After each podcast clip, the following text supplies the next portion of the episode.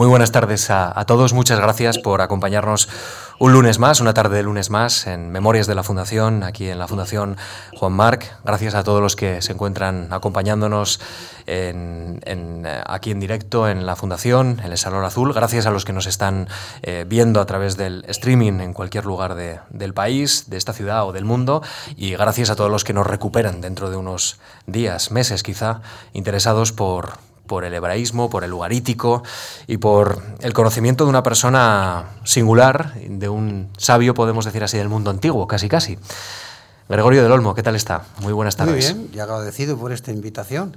Ya casi soy de la casa, es la segunda vez, un año tras otro, eso ya crea, crea costumbre. Si a esto sumamos la relación que tuvo en los setenta, ¿no? Bueno... Con, con la etapa formativa, pues sí, efectivamente, usted ya es de, es de la casa.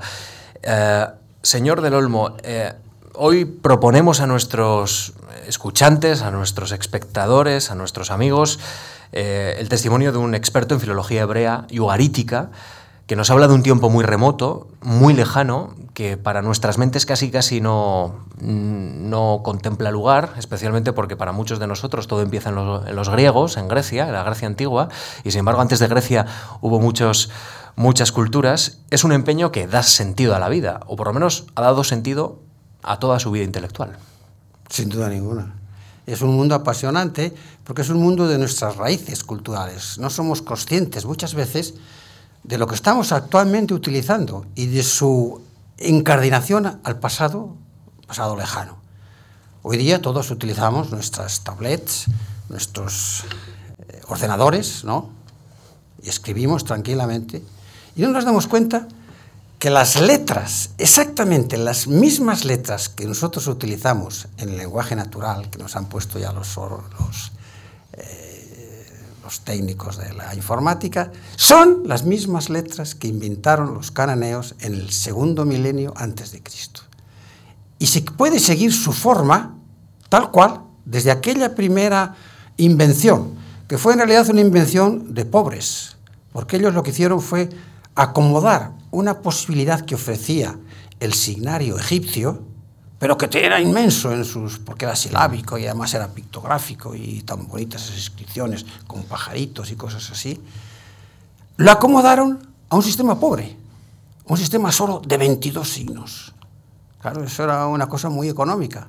Y ese invento primario, por el cual ellos supieron aislar los fonemas puros consonánticos y crear con ellos una lista estable y darle una forma, es la que llega hasta nuestros días. Incluso hasta en el mismo nombre.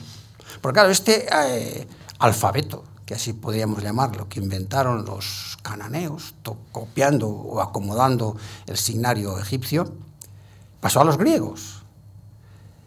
Y pasó a los griegos bajo la denominación famosa de los cadmeya granmata, que ellos decían, que eran los, los signos gráficos orientales, porque Cadmus era el dios de Oriente, viene de una raíz Kedem, Kadmu, que en acádico y en hebreo antiguo significa Oriente, simplemente. Uh-huh. Era la adivinación del Oriente. Y ese dios les había traído el alfabeto a los griegos. Eran pues analfabetos anteriormente. Pero no solo cogieron los signos, cogieron los nombres con que se denominaban a los signos, que no son palabras griegas, que son palabras semíticas. Pero, claro... estos signos imitaban, copiaban la realidad. Y la letra primera, la letra alfa. Alfa en griego no significaba nada, ni significa nada. Pero alpu o alfa en arameo significa toro. Y la primera letra era la cabeza de toro, ¿eh? Que pasó a nosotros como un ángulo y una línea horizontal, que utilizaban los griegos sobre todo en las inscripciones monumentales. Uh-huh. Los romanos le dieron la media vuelta y salió nuestra letra A. Nos llamamos la A, pero hablamos también del alfa. Alfa es una palabra semítica que significa toro, ¿eh? Y lo mismo bet, la siguiente, nos llamamos de la B. Los griegos llamaban de la beta. Beta es una palabra aramea o cananea. Los arameos se distinguen porque ponen el artículo al final y sale ese A, alfa, beta, etcétera, que significa casa. Es la bait del árabe o la, la bet del hebreo. Y ese nombre se, eh, se utilizó para designar el segundo signo. De manera que este es un indicio claro de nuestros orígenes antiguos. Y de lo que debemos a, a esa cultura remota. A esa cultura, que, que en sí. definitiva era una parte de la cultura oriental. Gregorio, eh, La verdad es que debemos mucho a esa cultura y, y desde luego a lo largo de, de esta hora en la Fundación March eh, hablaremos largo y tendido de, de ello. Pero quiero preguntarle cómo se quedó usted cuando hace apenas dos días y un poquito antes diez vimos en televisión esas imágenes de, de bueno, pues yihadistas del eh, ejército islámico, eh, del Estado Islámico, eh, golpear y destruir eh, estatuas de tres mil años asirias en Mosul, en Irak. Ayer en el, en fin, en un yacimiento también único para nuestra cultura. A usted le dolió, entiendo. Eh, es que ya no, no hay palabras para definir eso. O sea, esa, esa cultura no solo la he estudiado, sino que la he visto. Curiosamente, unos meses antes de la caída de, del señor Saddam Hussein y de la invasión, nos invitó el gobierno de Irak a una visita a una serie de personas, en fin, que se habían interesado por aquella cultura. Nos enseñaron Babilonia, nos enseñaron Nimrud, nos enseñaron Mosul, o sea, el, del Kuyunjik a la antigua Asur, no a la antigua Nínive. Y allí estaban entonces tratando de montar la famosa biblioteca de Asurbanipal, que es un hecho único cultural en la historia, es decir, un rey neoasirio del siglo séptimo antes de Cristo decide reunir toda la literatura acadia, o sea, antigua mesopotámica que había esparcida por toda Mesopotamia, copiarla y guardarla en su biblioteca. Y de esa biblioteca es donde nosotros tenemos ahora las mejores copias de toda la literatura, aunque sean del tercer milenio, pero copiadas en la época de Asurbanipal. Entonces ellos querían hacer una biblioteca también de, como la de Alejandría, uh-huh. Después se propuso la biblioteca de Nínive. Y yo me acuerdo que le llevé ese libro para que formara ya parte de la biblioteca. Yo les añado... Mitos y leyendas de Canaán. Mitos y leyendas de Canaán. Yo se lo, se lo regalo a ustedes ya para que forme parte de la biblioteca. Bueno, esa biblioteca es la que no llegó nunca a construirse. Pero el sitio, el Tel Kuyunji, que es donde arranca la, la investigación orientalista por todos los, los eh, ingleses del, del Museo Británico a mediados del siglo diecinueve, ¿no? Layard y todos aquellos, ¿eh? Es el lugar en que todavía se veía palpable la, la, la cultura oriental. Estaban los grandes ortostatos a la puerta todavía. Y la gran cantidad de tablillas y la gran cantidad de efigies que hay en el Museo Británico vienen sobre todo de Tel Kuyunjik, Nínive, ¿no? Claro, cuando uno lo ve destruido, eso es que no tiene palabras. Sobre todo esta última destrucción que han hecho de Nimrod, que es Calaj, el Caljo, la segunda capital de Asiria. Eh, nosotros llegamos allí, todavía estaba el patio central lleno de ortostatos. A la entrada estaban esos toros que han derruido, estaban allí puestos. Y acababan de descubrir una tumba única que no se esperaba que apareciese, que era una tumba de una princesa con un ajuar de oro increíble. Y ese ajuar se llevó inmediatamente al, al banco de... Estuvo un, un, unos días expuesto en el museo de, de Damasco, pero realmente se guardó en el banco de, de Siria y se ha salvado, gracias a Dios. Pero una cosa que se vivía entonces, la cultura, la, la, la, arque, la arqueología surgía, ¿no? De manera que cuando uno ve esas imágenes, no, no hay palabras para expresar, o sea, es... Claro, es, es la pérdida material, porque claro... Técnicamente y, digamos, científicamente todo esto está salvado ya con el estudio, con la fotografía, incluso con la reproducción plástica de, de esas imágenes. Todos de esos hay en todos los museos del mundo orientalístico, desde el Museo del, del Instituto Oriental de Chicago hasta el Louvre o hasta el British Museum, hay por todos los sitios. Pero claro, era, era lo real, era ver la cosa en su sitio sí. Concreto, ¿no? Era palpar lo que era aquella cultura. En dos mil tres, tras la invasión de Irak, usted en un artículo en el diario El País, eh, publicado el dieciséis de abril, lamentaba el expolio del Museo de Bagdad y decía: a muchos fanáticos de credo cristiano, de credo fijo cristiano, de credo judío, musulmán, esto les resultará atractivo, pero supone la aniquilación de nuestra memoria histórica, la de todos. Y en qué pocas ocasiones nosotros, los europeos, entendemos que nuestra memoria histórica está allí, en, sí. en lugares tan remotos y tan lejanos. Es que es increíble, es que de esa zona... Es donde surge la cultura, donde se da la gran revolución del Neolítico, que hoy está tan criticada también, ¿no? Pero de ahí nacimos culturalmente, de ahí se pasó de la etapa del eh, el hombre recolector y el hombre cazador al hombre sedentario que almacenaba, que cultivaba y que tenía sus propios rebaños. Nace pues la producción abundante. Como consecuencia de la producción abundante nace la estabilidad, ya no hay que ir de bosque en bosque, sino que están en un sitio donde hay que cultivar el campo, etcétera. Nace la ciudad, y con la ciudad y con la producción nace curiosamente la escritura. Los primeros elementos de la escritura son elementos de contabilidad.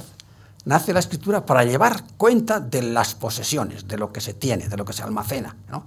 Y de ahí, y la ciudad y el bienestar ya que crea la riqueza, pues surge después la escritura de la tradición, de los poemas, de la literatura. Surge el culto, surgen los templos, etcétera, etcétera. Todo eso nace ahí, ¿eh? en eso. Y hay, eh, qué sé yo, el, el famoso poema del Gilgamesh, que es del siglo, del tercer milenio antes de Cristo, ya, de los sumerios, y después pasa a los acadios.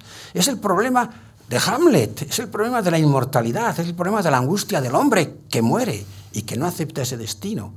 Y ellos ya lo plasmaron perfectamente, entre una mezcla de eh, ansia de inmortalidad y un anhelo de amistad, porque eh, tiene un amigo, Gilgamesh, que se le muere y entonces no entiende qué pasa aquí y va a buscar el, el, la inmortalidad sea donde sea. Y con elementos en, ese, en esa búsqueda que después cogerá la Biblia hebrea para describirnos el origen también del hombre. La culebra que, que tienta allí es la culebra que se lleva la vida. El árbol de la vida que le ha dado una pistin, que es el héroe del diluvio. Otro relato que lo tenemos allí y que la Biblia cogió, cogió tal cual. Porque claro, cuando los hebreos se pusieron a escribir la historia suya y precedida hoy un poco de la historia universal, ellos no tenían tradición ninguna, no sabían qué había pasado entonces. Y lo que se sabía que había pasado entonces estaba en estos relatos. Esto era la antigüedad. Entonces cogieron esos relatos, los acomodaron a su visión moral, pero son los mismísimos relatos con todos los datos idénticos. El relato de la Trajasis, que es el relato del de, de diluvio, que después reproduce la tablilla doce también del Gilgamesh, tiene los mismos elementos. Un señor que es adepto, o que es, es eh, querido especialmente por el dios Ea, pues recibe el aviso de que va a venir un diluvio, le dice, construye un arca, mete ahí los animales, él se muestra en el arca, desde cuando está en el arca y está todo inundado de agua, envía una paloma, después envía un cuervo, es decir, los mismos elementos que tenemos en el diluvio eh, de la Biblia, ¿eh? De manera que nuestra concepción, nuestra ideología depende de ahí, y también el árbol de la vida es una noción que sale también en el Gilgamesh, ¿eh? Es la, la planta de la vida que le da el héroe del diluvio a Gilgamesh para que sea inmortal, mm. y que se la arrebata la serpiente. Lo que pasa es que la Biblia, como visión religiosa nueva y específica, moraliza todo eso. Lo que allí es un relato mítico, más o menos intrascendente y desde luego ajeno al comportamiento del hombre, en la Biblia va todo ligado al comportamiento del hombre, a la moral, ¿eh? Entonces moraliza esos relatos y los hace bíblicos asumibles, pero en principio son relatos absolutamente míticos y de ellos dependemos.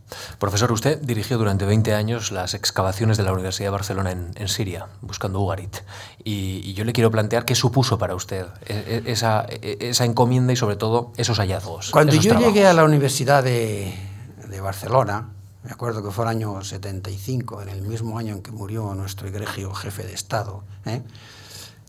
un mes antes, yo llevaba tres ideas que había que desarrollar de cara al Oriente. Mi cátedra era cátedra de lengua y literatura hebrea, es decir, venía del estudio bíblico, bueno, pues era lo que daba de sí el orientalismo en nuestra universidad. Yo cuando hice aquí la licenciatura y el doctorado en, en, en Madrid, en, en semíticas, pues lo semítico era árabe y hebreo. Es decir, es lo mismo que había en la Edad Media. ¿eh? En la Edad Media en Salamanca está el famoso colegio trilingüe, que era colegio de árabe, hebreo y arameo, no de árabe, griego y latín, como se ha, o de hebreo, griego y latín, como se ha dicho después, no, era árabe, hebreo y arameo. Y el catedrático de ese colegio tenía que dar cada año una de estas asignaturas, de estas lenguas, ¿no? Bueno, pues para nosotros el orientalismo estaba centrado ahí, árabe y hebreo, no había más. Claro, yo cuando estudié la Biblia y me dediqué a este mundo oriental y vi las raíces de la Biblia en todo este mundo, primero el cananeo, pero después en general todo el mundo mesopotámico, cuando llegué a Barcelona tenía tres ideas que quise desarrollar y que logré desarrollar. Primero, crear un instituto dedicado al estudio de estas culturas que no existían en nuestra universidad. Porque en nuestra universidad la cultura oriental estaba centrada en la, de, en la cátedra de Historia Antigua. ¿eh? Porque la cátedra de semíticas era árabe y hebreo, nada más. ¿eh? Lo oriental estaba... Y si el profesor aquel estaba un poco enterado de que... Pues bien, y si no, la antigüedad, como dices tú, comenzaba en Grecia, que es nuestra antigüedad inmediata. Y antes de eso, pues el diluvio, nada, ¿no? Y pues crear un instituto oriental que se ocupase del desarrollo y el estudio de estas culturas. Crear una revista científica estrictamente filológica que estudiase esos textos y los pusiese al alcance del mundo hispánico.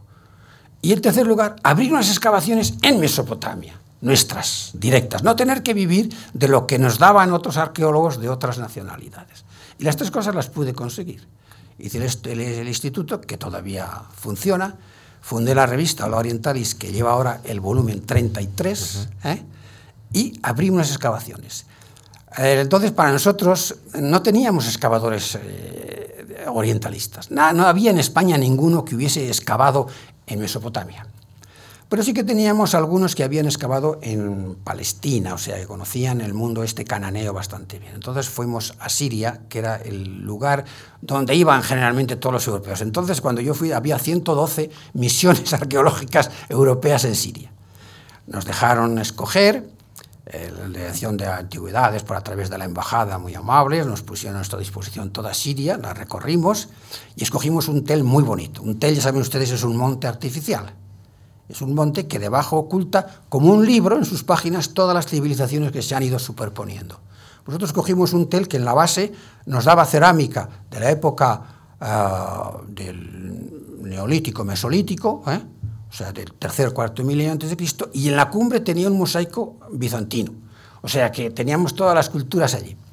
Pero entonces cambiaron de la Dirección General de Antigüedades allí en Siria y se empezó a construir la presa de Tishrim, que es la segunda presa que han construido en Siria para aprovechar el agua que les dejan los turcos del, del Éufrates, ¿no?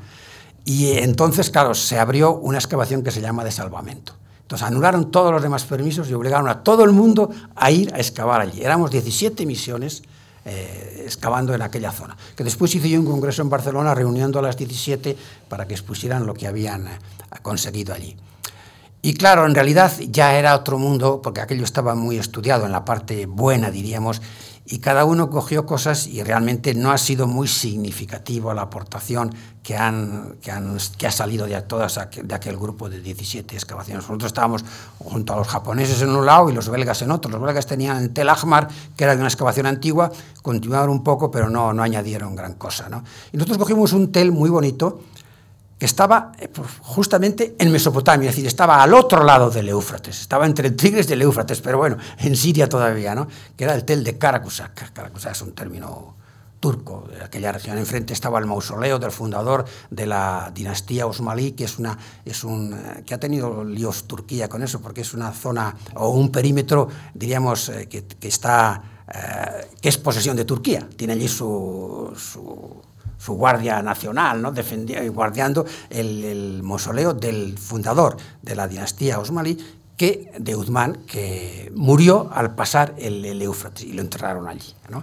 Bueno, pues era un sitio en el puente famoso que pasa el Éufrates y que ahora está dividiendo la, la sección de, de, de los islamistas puros con la sección mm. del Husna y todos estos que dominan en Alepo, o sea que es, es una zona estratégica. Y yo me, me, me maravillo, claro, porque a todos les interesa que no lo hayan volado, porque es el único, el único puesto, puente por el que se puede pasar de, de esta Siria, diríamos, occidental, occidental a la Siria oriental, ¿no? A toda la, la parte de la, eh, de la Yazira, que llaman ellos, de la, de la península, de alguna manera, ¿no?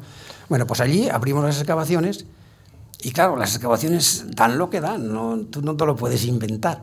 Y, curiosamente, nos encontramos, nada más empezar, era un yacimiento que nos llevaba al Bonce Medio, o sea, al mil setecientos, mil ochocientos antes de Cristo. O sea, no, tenía una pequeña ocupación romana con algo de cerámica sigilata de esa, pero muy poco, había sido un fortín uh-huh. romano, se ve allí, inmediatamente nos metía, o sea, que desde entonces no había sido ocupado. Empezamos a excavar en los, en los niveles de once, del Bronce Medio, y allí nos apareció curiosamente una cosa que nadie podía esperar y que es una singularidad, pero que también fue un tormento. Y es toda una ciudad de silos para almacenar trigo, silos de piedra, de profundidad de tres metros, ¿eh? Naturalmente llenos dentro de detritus y de cerámica y cosas así, pero claro que era aburridísimo excavar porque no nos permitía llegar a estructuras urbanas, ¿no? Sí. Pero que había que excavarlo antes de llegar más abajo, ¿no? Entonces aquello nos detuvo unos cuantos años, lo logramos superar y después ya llegamos a niveles del Bronce Medio y el Bronce Antiguo, con una serie de templos que salieron allí. Ahora, no tuvimos la suerte de encontrar tablillas, nadie encontró tablillas en todo el Éufrates, en aquellas diecisiete misiones, ¿no? Por lo tanto, es una, una experiencia muy importante porque nos dio las armas, ¿eh? Para saber manejar una excavación. Y sobre todo, eh, tuvimos la suerte de llevar una buena ceramista que pudo trazar la transición del bronce antiguo al bronce medio en la cerámica, y eso ilustró a casi todas las arqueologías de las excavaciones que se llevaban a cabo y que no habían dado con esa clave de transición de periodos. Claro, esto es un poco aburrido, sí, porque son cachos de, de, de, de pucheros, ¿no? En su expresión se ve claramente el amor por la arqueología, ya no, ya no solo por... Pero claro, por era una mundo... cosa que había que hacer, y tuvimos sí. la suerte de poder ofrecer al mundo mm. esa. Y esa excavación, curiosamente, me puedo enorgullecer de ella, está publicada en la integridad, mm. tres volúmenes. Porque los arqueólogos tienden a ser anepígrafos. Eso de escribir no les gusta. A ellos les gusta encontrar cosas y llenar los museos y cuantos cacharros más importantes sea mejor. Pero eso de escribir y describir lo que han hecho no, no les agrada. Y yo les puse como condición, los que aquí había que hacer los, los informes anuales, uh-huh. la, el informe total, y ahora hemos conseguido eh, tener la excavación completa descrita. Bueno, antes de, de seguir hablando de, de toda esa biografía intelectual de Gregorio del Olmo, van a permitir que, que presentemos otras facetas importantes, obras relevantes, en fin, la vida de Gregorio del Olmo en apenas dos minutos, eh, gracias a la voz y el análisis de Lucía Franco. Vamos a escuchar esa, esa breve reseña y semblanza de, de Gregorio del Olmo, de nuestro invitado hoy en Memorias, y luego seguimos hablando. Gregorio del Olmo es catedrático emérito de Lengua y Literatura Hebreas de la Universidad de Barcelona. Licenciado en Teología por la Universidad Santo Tomás de Roma y en Ciencias Bíblicas por el Pontificio Instituto Bíblico de Roma. Doctor en Filosofía y Letras por la Universidad Complutense de Madrid. Es uno de los más destacados impulsores de los estudios de orientalismo en España. Su carrera académica se ha centrado en el estudio del hebreo y ugarítico, la lingüística semítica noroccidental y la lingüística semítica comparada, con aportaciones relevantes en terrenos como la mitología caneana, los ritos semitas y las vinculaciones entre la Biblia y la literatura moderna y clásica. Gregorio del Olmo obtuvo dos becas de la Fundación Juan March. En mil novecientos sesenta y ocho se traslada a París para estudiar la literatura ugarítica y la nueva lexicografía hebrea. Y en mil novecientos setenta y tres, en Roma, investiga sobre literatura caneana en relación con el Antiguo Testamento. Autor de más de dos centenares de trabajos de investigación y en torno a media docena de libros con títulos como Mitos y leyendas del Canaán, en cuya elaboración contribuyeron sus investigaciones desarrolladas con una de las antes mencionadas becas de nuestra fundación. Durante casi una década dirigió la misión arqueológica de la Universidad de Barcelona en Siria, fundador y director del Instituto de Estudios del Próximo Oriente Antiguo de la Universidad de Barcelona. Fundó también la revista Aula Orientalis, de la que es director. Ha sido distinguido con la medalla del Colegio de Francia y galardonado con el premio Menéndez y Pelayo del Instituto de Estudios Catalanes. All the leaves are brown. And the sky is grey. I've been for a walk on a winter's day.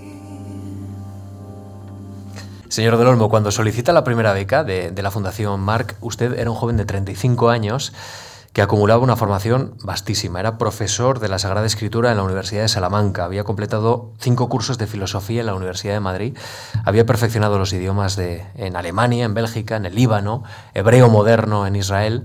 Poco más se podía hacer a los treinta y cinco años.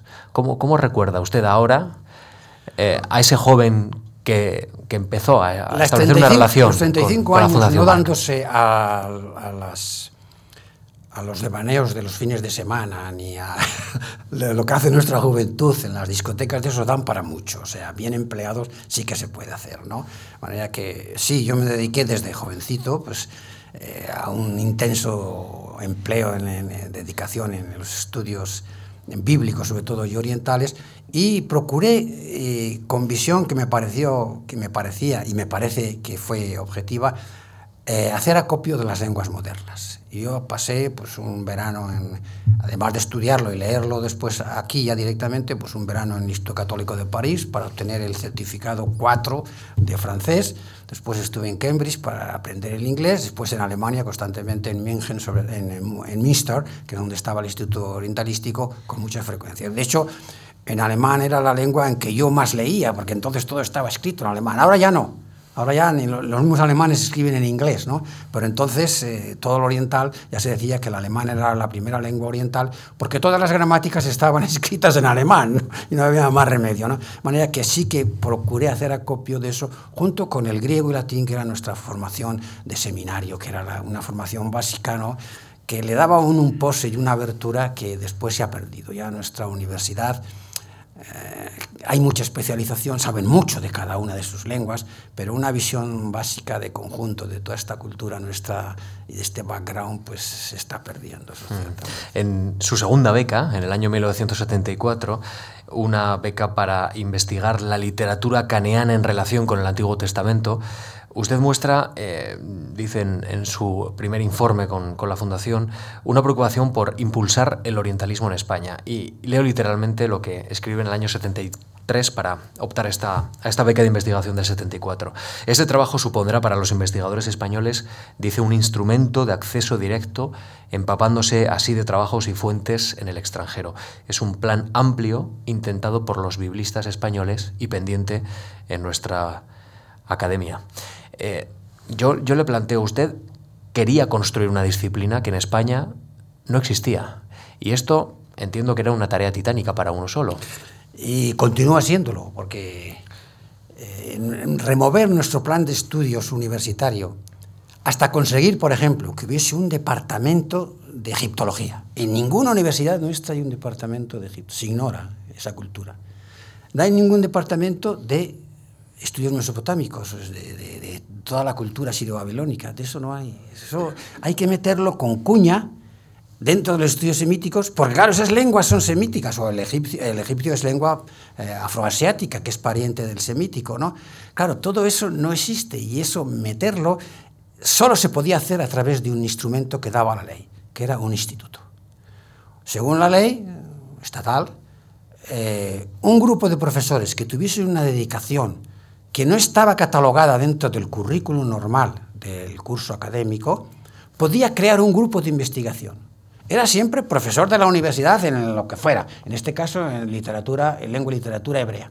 Pero podía crear un grupo de investigación dedicado al estudio, por ejemplo, en este caso, de las culturas orientales, la cananea, siria cananea y la mesopotámica. Entonces el doctor San Martín y yo, que éramos los dos catedráticos en, en Barcelona, eh, nos eh, creamos este grupo. Y pusimos el germen de este instituto. Cuando comenzamos a crearlo, me acuerdo yo, en los años ochenta y tantos, teníamos una Biblia de Kittel-Kale y el diccionario de Fonsoden de acádico. Esa era todo nuestro fondo. Hoy día disponemos de una biblioteca de casi catorce mil volúmenes, en la cual la universidad no ha gastado un duro y que tenemos prácticamente todo lo que hace falta para la investigación orientalística. Constantemente tenemos gente que viene de Japón, de Alemania, de, de, de Argentina, desde luego, y de América Latina, hace sus tesis allí. Y quedan maravillados porque lo tenemos todo, ¿eh?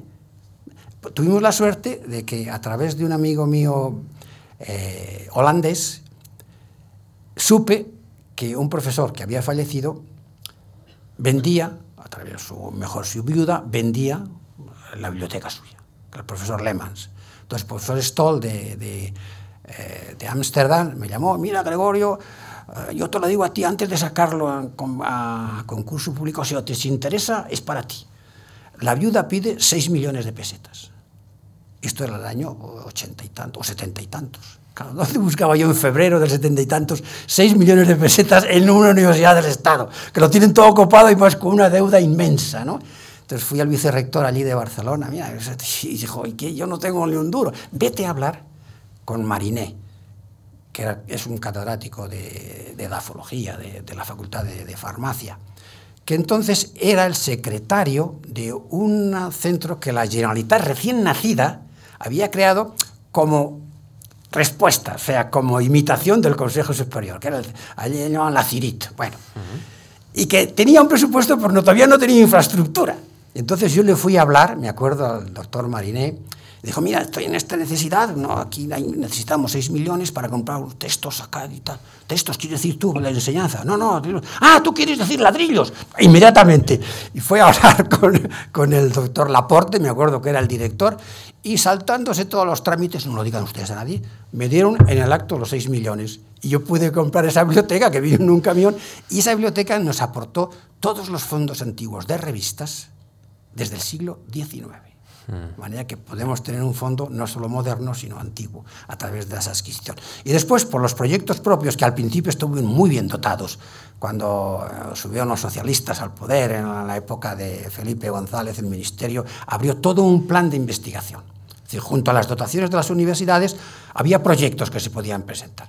Eso, en las universidades, les cogió de sorpresa, porque no estaban acostumbrados, no había ni grupos de investigación ni nada. Entonces nosotros nos aprovechamos a fondo, ¿no? Fue una oportunidad. Y eran muy buenas aportaciones, mm. y con eso pudimos empezar a comprar la biblioteca, pudimos hacer las excavaciones, estaban muy financiadas, y podemos y crear todo un grupo de estudiantes que ahora están tanto aquí en el Consejo, mm. en la sección de orientalismo que hay, como profesores de historia antigua en la, la Mancha, en, en Murcia, en, Murcia, uh-huh. en La Coruña. El todos son discípulos que han salido de nuestro instituto. ¿eh? Y sin embargo, eh, usted reconoce que la, digamos, el pozo y los primeros pasos de la disciplina en España del orientalismo nada tiene que ver con el vuelo que ha tomado en la Universidad de Chicago, por ejemplo, o en el estado de Westfalia. ¿Qué ha sucedido allí? Es que estas, claro, que, tienen, no, que no ha sucedido aquí. Estos tienen una tradición que viene del siglo diecinueve, cuando se descubren las lenguas semíticas. Claro, entonces eh, los alemanes son los conductores del punto de vista filológico. Crean los diccionarios, gesenios y tal, ¿no? Eh, todas las lenguas, eh, todas las gramáticas semíticas, tanto del hebreo como del árabe, pues se, se escriben en, en alemán, en el siglo diecinueve. Pero en este mismo momento surge también la preocupación de los museos por llenar sus sus vitrinas. Y entonces comienzan las excavaciones en Oriente. Comienzan aquí en Kuyunjik, en Mosul, ¿eh? en, en, en Nínive, ¿no? Y allí va Layard, y allí va Reulich, que eran todos directores o gerentes del Museo Británico. Y allí comienzan a excavar. Cuenta Layard en su libro sobre los orígenes de esta arqueología antigua, claro, que fue a pedirle permiso al pasha de Mosul, que entonces aquello era el imperio turco, ¿no? Para ver si se podía llevar algunas cosas. Y le dijo el, el, el pasha, bueno, pero eso es de antes del Islam. Mira, de eso usted llévese todo lo que quiera, no hace falta, no se preocupe, no nos interesa nada de eso, ¿no? Entonces no lo destruían, sino que lo regalaban. Y entonces, claro, el Museo Británico cargó con todo lo que tiene allí, con la gran colección de tablillas, porque salieron después y excavaron otras, otras excavaciones, y a ello se, añuda, se añadieron inmediatamente los franceses del Museo del, del Louvre. Empezaron a excavar también. Y siguieron los alemanes con Conde Rey en Babilonia y todo así. Entonces, estas naciones estuvieron allá al principio del orientalismo arqueológico del siglo diecinueve.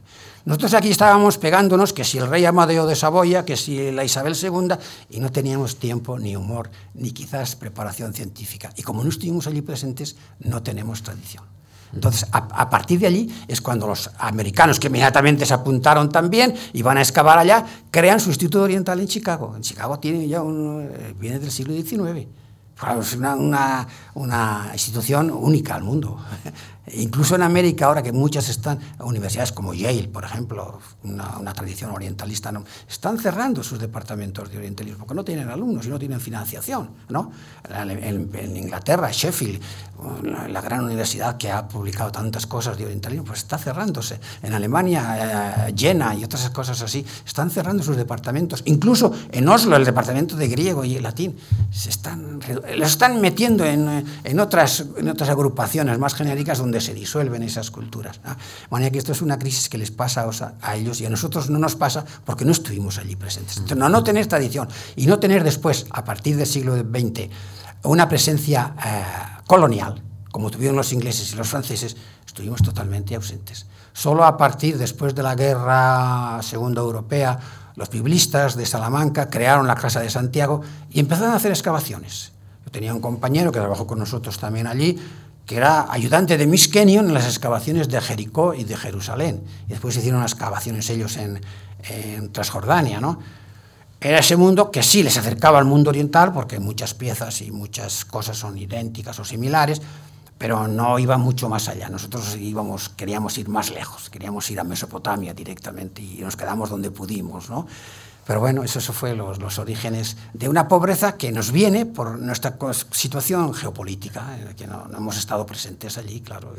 Señor del, del Olmo, Gregorio, profesor, ¿cómo nace su interés? ¿Cómo surge su interés por, por el mundo semítico? ¿Es, Mi interés por el mundo semítico viene, viene a través de la Biblia. Uh-huh. Yo era estudiante de Biblia, yo era licenciado en escritura, ¿no?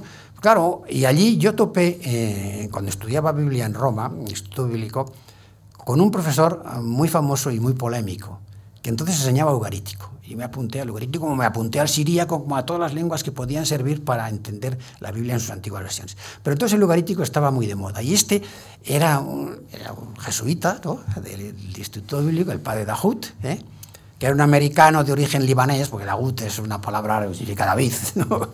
Y nos daba clase de ugarítico. Y este tenía como método, era...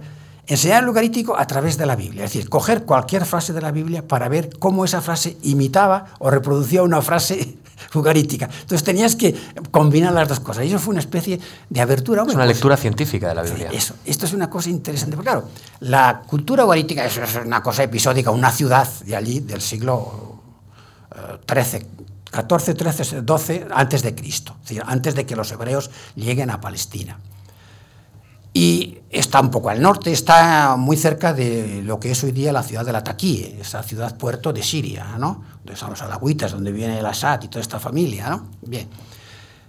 Y dio la casualidad de que esta, frente a todas las demás excavaciones, nos aportó la mitología de la zona. Aunque un poco extrapolada, porque estaba al norte, pero reproducía la concepción de toda esta zona, de toda la Siria, diríamos, central. Mientras de Mesopotamia teníamos una amplia literatura, y de los hititas en la, en la, en la Asia Menor teníamos también una amplia literatura, nos quedaba Siria, que solo teníamos unas, unas inscripciones mínimas, ¿no?, que si de los nabateos, que si de los Petra, que si tal, ¿no?, de Israel, unas pequeñas inscripciones, y después la Biblia, que ya es tardía, naturalmente, y que recoge otro mundo distinto. Pero claro, la Biblia aparecía ahí como una cosa, una especie de meteorito aislado que venía del cielo y que no sabíamos de dónde venía. Y sin embargo, esta literatura, que se nos dio en todo su esplendor mitológico, nos daba el fondo de la Biblia. Es decir, ¿contra qué luchó el pueblo de Israel cuando entró en Canaán con una concepción religiosa específica? No entró en el vacío, entró en una sociedad perfectamente organizada. El mundo cultural, ciudadano e intelectual. Tenían una visión, tenían a sus dioses y tenían sus concepciones de la vida. Tenían una religión básica que era la religión de la fertilidad. Allí se encontraba Sharte, ¿no? Se encontraba el Supremo, Not, no, se encontraba Anat, ¿no? La verdad que esto se puede encontrar en mitos y leyendas. Y esto es todo organizado en un mito perfecto, coherente. Mm. Y lo sorprendente es que este mito y estos personajes reaparecen en la Biblia, diríamos, en fotografía inversa, en el negativo, porque es aquello contra cual los luchan luchaba. los profetas. Uh-huh. Entonces, no sabíamos contra qué luchaban. Y lo, lo que ellos dicen que luchaban está deformado, naturalmente, porque ellos lo veían desde su punto de vista. Y sin embargo, aquí lo tenemos ahora en versión original. Entonces, hoy día ningún biblista del Antiguo Testamento puede estudiar en serio el Antiguo Testamento sin conocer esta literatura, porque es la base de la que se parte o contra la que se parte. Y muchas, y muchas eh, estructuras fueron asumidas tal cuales, porque no creaban ninguna dificultad. Por ejemplo, una estructura del punto de vista lingüístico, que parecería lo más alejado. Bueno, el hebreo no es ugarítico. El ugarítico es una versión del cananeo del segundo milenio antes de Cristo, el hebreo es una versión cananea del primer milenio, por tanto hay una evolución de lenguas. No son la misma lengua, pero sí que hay una coincidencia enorme eh, léxica y sintáctica, ¿eh? Bien, pues una de las coincidencias más llamativas de estas dos lenguas es la estructura prosódica, el verso. Eh, estos semitas no tienen el verso como nosotros, un verso medido, con sílabas, ¿no?, y con rima. Bueno, tienen a veces rima, pero es accidental. Ellos tienen más bien un verso sintáctico, que procede por estructuras paralelas, ¿eh? Entonces, quiere decir que en un primer hemistiquio, en la primera mitad del verso, se pone una palabra y en la segunda se pone una palabra que corresponde, de manera que se crean dos sinónimos, se crean pares lingüísticos. Pues bien, esto que es la Biblia lo tenemos básicamente en los salmos o en los himnos que aparecen en los libros históricos, el canto de Ana y cosas así, que son piezas eh, líricas, que son piezas poéticas. Estos nos dan un elenco de casi mil y pico pares lingüísticos idénticos a los ugaríticos. El sistema poético es el mismo, no solo por el sistema, sino por las mismas palabras. Es decir, la misma palabra que se usa en ugarit para hacer un verso son las mismas palabras que se usan aquí en la Biblia. Eso todavía no dice nada de la concepción. Pero tenemos, por ejemplo, qué sé yo, el Salmo, cojan ustedes el Salmo veintinueve. Y ese es un salmo que si en vez de poner Yahvé ponen ustedes Baal, es un salmo cananeo, pues es un salmo del dios de la tempestad. Y Dios truena desde allá y envía sus rayos y rompe los árboles. Esa es la, la, la confesión. Se ha trasladado la concepción del dios El y Baal, que aquí se juntan, porque en el cananeo el dios es el supremo, es él, y Baal es su hijo, ¿eh? En, en, en, en, el, en el Nuevo Testamento Yahvé coge a él y a Baal, ¿eh? Los atributos de los dos. Tanto es así que en, la, en, la, en los Salmos a Yahvé se le llama el que cabalga sobre las nubes, y ustedes en los Salmos verán ustedes el que cabalga sobre las nubes. Bueno, pues este es un atributo y un título del dios Baal, que también es el dios de la tempestad, el que cabalga sobre las nubes, ¿eh? De manera que todo esto nos da una irremediable visión conjunta. Hay un capítulo, me parece que es el capítulo treinta y siete de Isaías, que es un, un capítulo apocalíptico que describe el fin del mundo y el triunfo del, del Dios sobre el dragón del mal, etcétera. Y entonces dice, y en aquel día la serpiente huidiza, la serpiente tortuosa, el leviatán de las siete cabezas se levantará. Pues esto es literalmente una descripción de la lucha del dragón que es vencido por Baal. Porque también Baal lucha con el, con el dios del mar y con el dios de la muerte, el Mot, ¿no? Y les vence. Bueno, pues estas mismas palabras, lo sorprendente para los, los biblistas es que estas palabras aparezcan en, en un contexto literario que, por, en fin, por razones lingüísticas, se piensa que es de época exílica, o sea, es la época de, de, de la apocalíptica, que es una, época, una cosa tardía en la Biblia. Y sin embargo se ha mantenido tal cual, uh-huh. ¿eh? Del texto ugarítico al texto bíblico. Yo les voy a dar otro texto, no se escandalicen de este, no me lo tomen a mal, ¿eh? Este está en el Evangelio, en la Anunciación de la Virgen. He aquí que la Virgen da a luz un hijo y le pone por nombre tal. Bueno, esto está tomado del capítulo sexto de Isaías, ¿eh? Donde allí no se habla probablemente de una virgen, sino de una doncella que, que va a dar a luz al hijo del rey, ¿eh? Que va a ser Emanuel, que va a anunciar la salvación de Jerusalén asediada entonces por los... Pero es una profecía que diríamos tiene su cumplimiento plenior en el, en el Nuevo Testamento, que la utiliza para describir la fe cristiana de la virginidad materna de María. Bueno, pues esta expresión, he aquí que la virgen da a luz, es una expresión cananea, dicha de la diosa no sé qué, una diosa que es Aliana, no me acuerdo cuál es, ¿no? Con las mismas palabras. La misma, es decir, es una fórmula de concepción, ¿eh? de, anuncia, de anunciación, pero que pasa de una literatura a otra, que son literaturas primas, que son literaturas unidas, y esto no lo debe escandalizar. Hay que reconocer que la dependencia no solo es ideológica, sino que la dependencia también es lingüística. Otra de las áreas en las que usted se ha especializado es la influencia de la Biblia en la literatura. Sí. Y yo le quiero preguntar, de todas las etapas que ha tenido nuestra literatura, ¿cuál ha sido en la que ha habido una influencia más evidente? No sé si en el Siglo de Oro quizá. ¿Cuál es el momento en el que esa... esa ligazón entre ambos libros? Y yo cuando presente. llegué a Salamanca, digo a Barcelona, pues era, claro, catedrático de lengua y literatura hebrea. Pero claro, la lengua y literatura hebrea va desde el siglo noveno antes de Cristo hasta nuestros días. No se puede ignorar nada. Todo es literatura hebrea.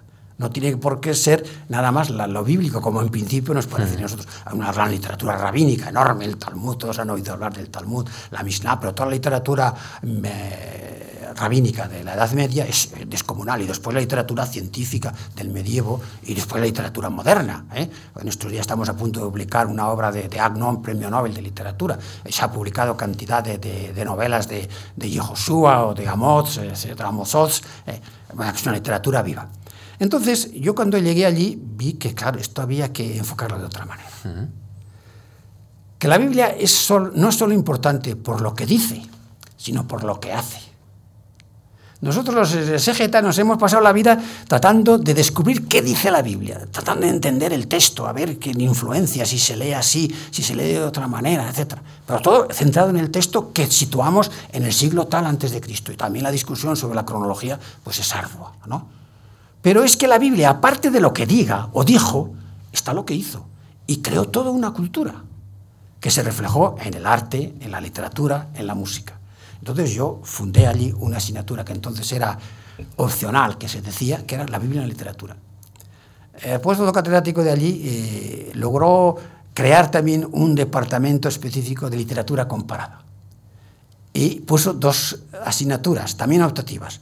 Literatura y mito uno y literatura y mito dos. Y literatura y mito uno era la Biblia en la literatura, que era la misma que dábamos en el departamento de hebreo. Yo tenía siempre cincuenta, sesenta alumnos que venían de todas las literaturas a estudiar aquello, ¿no?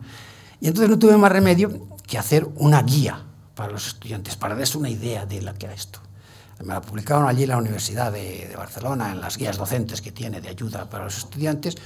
Salió un fascículo de unas ciento cincuenta páginas. Al año siguiente hicimos la reedición y eran doscientos y pico. Ahora hacemos la tercera y tiene trescientas páginas. Y ustedes no se pueden imaginar la presencia de la Biblia en todas las literaturas europeas.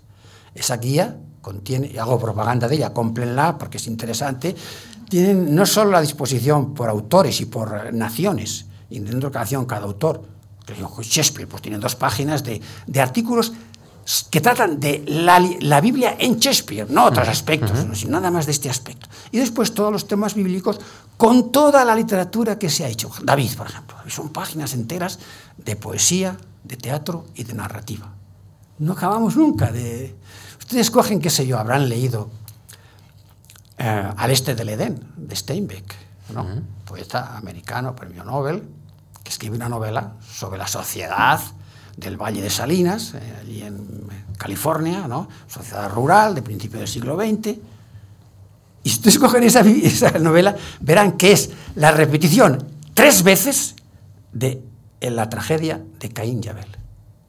Incluso los que son Caín llevan el nombre que empieza por C y los que son Abel llevan el nombre que empieza por A. E incluso se hace una mención expresa del versículo cuarto del capítulo cuarto de, del Génesis, donde Dios le dice a Caín, no, el versículo del capítulo segundo, no, ¿por qué tienes la, la, el rostro caído? Estás demacrado, estás enfadado. Si tú eres bueno, tú vencerás y tú prevalecerás.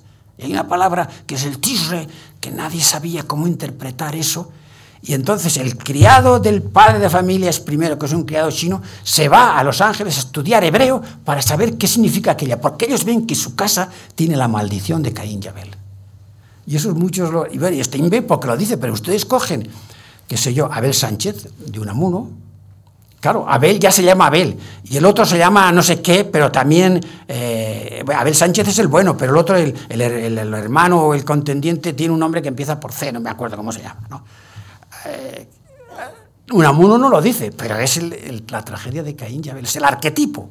Caín y Abel está presente, bueno, desde el, desde el Caín de Lord Byron hasta el Caín de Saramago, que acaba de salir. Uh-huh. ¿eh? Está, es es un, un prototipo y un arquetipo literario que ha invadido toda la literatura. Y usted no se puede hacer idea de la cantidad de obras que hay sobre Caín y Abel. No sobre Caín y Abel, porque eso sería exégesis, eso sería interpretación, o un estudio de una, un tema... No, no, sino de temas literarios que utilizan el arquetipo literario este para componer una obra suya. ¿eh? Algo... Señor del Olmo, ¿cree usted que se ha explicado bien a este país, a los españoles, las raíces judías que tiene nuestro país? Porque tiene muchas raíces, de mucho tipo, pero las raíces judías. Somos judíos por constitución, o sea, por constitución mental. Y también por, digamos, por reacción. Hemos matado al padre, ¿no? Pero claro, si, como decía aquella señora cuando le decían Jesús que era judío, decía, eso sería cuando era joven. No, no, judío era Jesús, o sea, era un profeta de Israel, ¿no? Aparte después de la, de, de, la, de, de la calificación teológica que se le dé, ¿no? Y los judíos le estiman como un profeta, aunque hubo un momento en que actualmente la reacción de las dos religiones fue muy... Aquí el problema está en que hubo una separación y un desconocimiento mutuo muy fuerte, ¿no? Pero claro, ideológicamente, culturalmente, tenemos una raíz judía porque el cristianismo tiene raíz judía. Tan es así que el cristianismo recoge el Antiguo Testamento como Biblia suya. Y nuestra Biblia completa contiene el Antiguo Testamento y el Nuevo Testamento. Hoy se habla tanto de la intertextualidad de la literatura. Como decía el, el amigo Stein, toda literatura es una copia. O sea, nada más hacemos que repetir arquetipos del pasado. Ya el, antiguo, el hombre antiguo ya se dio cuenta de los grandes problemas y les dio una formulación. Y esa formulación la hemos ido dando, la hemos ido actualizando, pero en realidad toda nuestra literatura es copia, ¿eh? Bueno, pues nosotros eso... no solo lo admitimos, diríamos científicamente, sino que lo profesamos abiertamente y ponemos el Antiguo Testamento como nuestra prehistoria religiosa. Por tanto, estamos encardinados en el mundo judío, aunque no lo estemos encardinados racialmente. Y después, a nuestro mundo hispánico, esta península al otro extremo del Mediterráneo, yo no sé por qué avatar histórico le ha cabido en suerte ser la cuna del semitismo. Tuvimos primero a los fenicios. ¿Qué tenían que ver? Los fenicios venían de la otra parte de la costa de allí. Bueno, pues establecieron aquí el gran imperio de, de, de, de Cartagena y de toda la cultura fenicia y de Gades, pues aquí estuvo. Después tuvimos a los árabes, que también se nos metieron aquí, pero antes de los árabes tuvimos a los judíos. Y aquí, en, en nuestra tierra, el judaísmo tiene la edad de oro de la cultura judía. O sea, la cultura judía que aquí se desarrolló, literatura, poesía, arte, ciencia, es la época de oro, como es no, no, hablamos nuestro, nuestro siglo de oro, ellos hablan de la, aquella época como la época sefardí, la época gloriosa del judaísmo cultural. Y nos tocó tenerlo aquí. Y sin embargo nosotros no, reco no reconocemos no el Farad como ¿por algo qué? propio. Porque eso ya es por, por uh-huh. eh, actitud religiosa. Nosotros tomamos el judaísmo como un antagónico y entonces en vez de asimilarnos dejamos a perseguirlo, ¿eh? a liquidarlo porque pensamos que nos contaminaba. Desarrollamos esa desgraciada idea de la discriminación, les echamos fuera y les perseguimos. Echarles fuera lo hicieron todas las naciones europeas, no nos llevamos a engaño, nosotros fuimos de los últimos. Les habían echado de Francia, les habían echado de Inglaterra, les habían echado de todos los sitios, ¿eh? Nosotros también les echamos, pero les echamos del todo. O sea, no les dejamos volver, cosa que entre las demás naciones sí que han vuelto, ¿no? Mm. Aquí fue un, un... Claro, y aquí tenían una presencia que no tenían en otros lados. La presencia de, los, de la cultura judía aquí era eminente, era culturalmente desarrolladísima, cosa que en las demás naciones no, no, no había. Cuando aquí, en el siglo dieciséis, se abren las grandes universidades, o sea, se moderniza, se crea Alcalá y Salamanca continúa en su esplendor, los profesores de, de, de hebreo y de árabe eran profesores nativos casi, ¿no? Eran judíos que hablaban el hebreo y, y, y editan la Biblia de Alcalá, ¿eh? que es la políglota, en que el hebreo, el texto hebreo está allí, es un texto inmaculado, un texto paradigmático en el siglo dieciséis. Mientras que las universidades de arriba, a veces el Reulich le hizo una gramatiquita así que se le da tanta importancia, pero aquí teníamos nuestra gramática de, de los uh, editores, de la que era una gramática directa y que se apoyaba en las gramáticas de Kuyunjik de la Edad Media, mucho mejor que no aquel pitomito de Reulich que no tenía ninguna significación. Y eso es el, el inicio del hebraísmo europeo. De manera que había una diferencia enorme entre el desarrollo cultural de estas ciencias aquí del resto de Europa, ¿no? Pero bueno, eh, a pesar de eso, nosotros, lo, no sé por qué somos así tan radicales, acabamos con todo. Y entonces se les persiguió en, en razón de la pureza de sangre, de la contaminación. Eh, se obligó a las conversiones más o menos forzadas, porque claro, eh, un pueblo que ha sabido resistir toda esa presión histórica de todas las culturas contra él, es un pueblo inmortal, o sea, que ya está curado de, de espantos, ¿no? Y por más presión que se le haga, pues aguantará, ¿eh? Pues tiene una identidad muy fuerte, creada a la Biblia. Este, esta identidad nace precisamente en el momento de mayor de, depresión del judaísmo. Cuando en el siglo sexto Nabucodonosor destruye Jerusalén, la arrasa, destruye el templo, destruye el Estado, se lleva deportados a todas las clases dirigentes a Babilonia. Israel desaparece. Antes, en el siglo antes, en el siglo séptimo, octavo mejor, había desaparecido los reinos del norte, el reino del norte, que entonces fueron los asirios, que tomaron Samaria y deportaron. Pero los asirios seguían una política muy peculiar, que era la dispersión de los deportados por todo el imperio. Entonces eso desapareció. Y esas doce, esas diez tribus son las famosas diez tribus que todavía el pueblo de Israel está buscando para saber dónde han ido a parar. No, no se disolvieron. Nada. Si los babilonios hubieran seguido esta misma política, ¿Eh? Israel hubiera desaparecido históricamente para siempre. Pero los babilonios tuvieron una política distinta, y es que reagruparon a Israel en colonias, o sea, les permitieron vivir juntos. Y allí Israel fue capaz, su clase dirigente, que fue, la que fue allí, los profetas, Ezequiel estuvo allí en Babilonia, de Jerusalén, era sacerdote del templo, iba a Babilonia, y los sacerdotes que llevan toda la cultura, etcétera, fueron capaces de recapitar, de recapitar, capitulizar, o sea, uh-huh. recapacitar sobre su historia. ¿Por qué nos ha pasado esto si nuestro Dios es el único? Y entonces descubren que, como les dice el profeta Ezequiel, que el templo, bien, se ha destruido el templo, pero la gloria de Dios ha ido desde Jerusalén a Babilonia. Es decir, que Yahvé no está condicionado a un templo, que Yahvé es el Dios universal y que rige lo mismo en Jerusalén que en Babilonia, que entonces allí le pueden adorar, ¿eh? Que esto que les ha pasado es una cosa que Yahvé ha querido castigar a su pueblo para purificarle, porque son malísimos, y va a haber un nuevo éxodo, una nueva vuelta purificados. Por lo tanto, Babilonia no, no tiene ningún mérito, es sido un instrumento meramente. Entonces empiezan a, a, a recapacitar sobre su historia y descubren que esa historia es una historia de pecado, que era lo que predicaban los profetas. Por tanto, que es un castigo el que es merecido el que tienen. Interpretan toda su historia y lanzan, consiguientemente, ahora el futuro sobre esta fe en el Dios único que no les va a abandonar y que les va a, a salvar.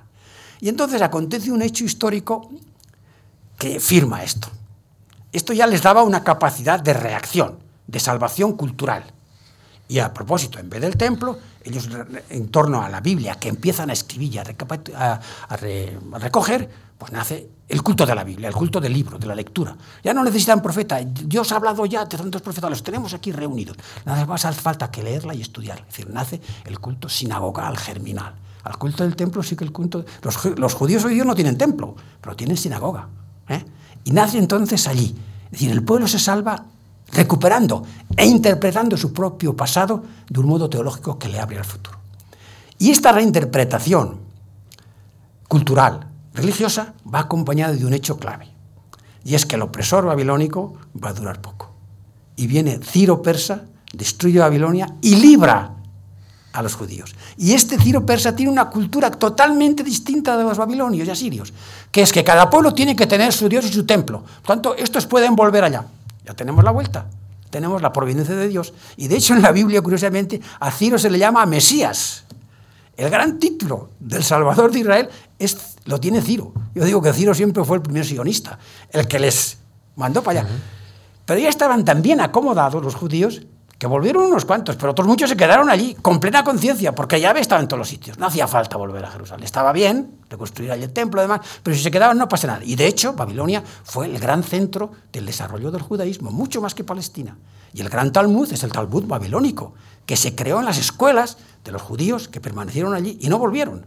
¿Eh? Y nace la diáspora como manera de ser del judaísmo, ¿eh? De manera que es la historia eh, compleja de este pueblo. De un pueblo que resiste. Que, res, que ya, ya está inmunizado. Una vez que ha sabido soportar esa prueba de la destrucción total, reencontrarse a sí mismo con una fe de proyección y una esperanza de, increvantable en su Dios que le salva, ya le pueden hacer todas las diabluras que quieran, que ese pueblo es invencible. Claro. Pues así terminamos estas memorias de la Fundación con estas resonancias a Sefarad, con estas resonancias también a, al mundo semítico. Gregorio del Olmo, gracias por habernos acompañado en esta, en esta sesión de, este, de esta Memorias de la Fundación. Gracias de verdad. Mañana podrán disfrutar en la Fundación Juan March eh, de los textos de Emily Dickinson con Laura Freixas y, y con Julia Gutiérrez Cava, y el lunes que viene la sesión mensual de la Cuestión Palpitante estará dedicada al futuro y presente de, de Europa. Gregorio, gracias por habernos atendido durante una hora de su apreciado tiempo. Yo os agradezco Muchísimas gracias. inmensamente la invitación. Estoy inmensamente agradecido a la Fundación March porque me permitió entrar en este mundo de una manera holgada. Yo me pude hacer con una biblioteca primera, publicar estos primeros textos, abrirme al mundo Eh, intelectual, universal, internacional, ¿no? Me acuerdo cuando se publicó este libro, el profesor Pope de Yale iba por los pasillos diciendo: esto es el mejor libro de ugarítico que se ha publicado en estos días. Era muy amigo mío, claro. No, no tenía gran mérito. Y os lo agradezco y además os perdono, porque a mí esto de hablar de mí me da mucho pudor. Yo no estoy acostumbrado, no me gusta, ¿no? Uh-huh. Y esto de ahora, el pasado a mí, no, ese ha pasado, yo solo tengo futuro, ¿no? Bueno, pues, pero bueno, os perdono y os agradezco. Que tenga mucho futuro, gracias. Gracias, Gregorio.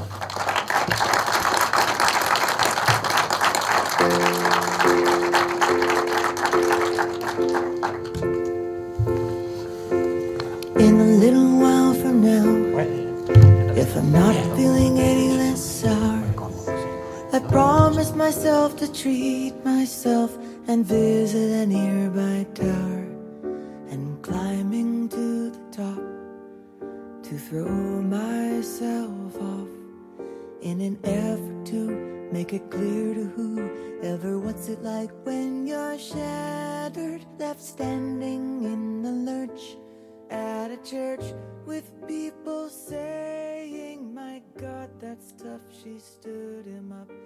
No point in us remaining.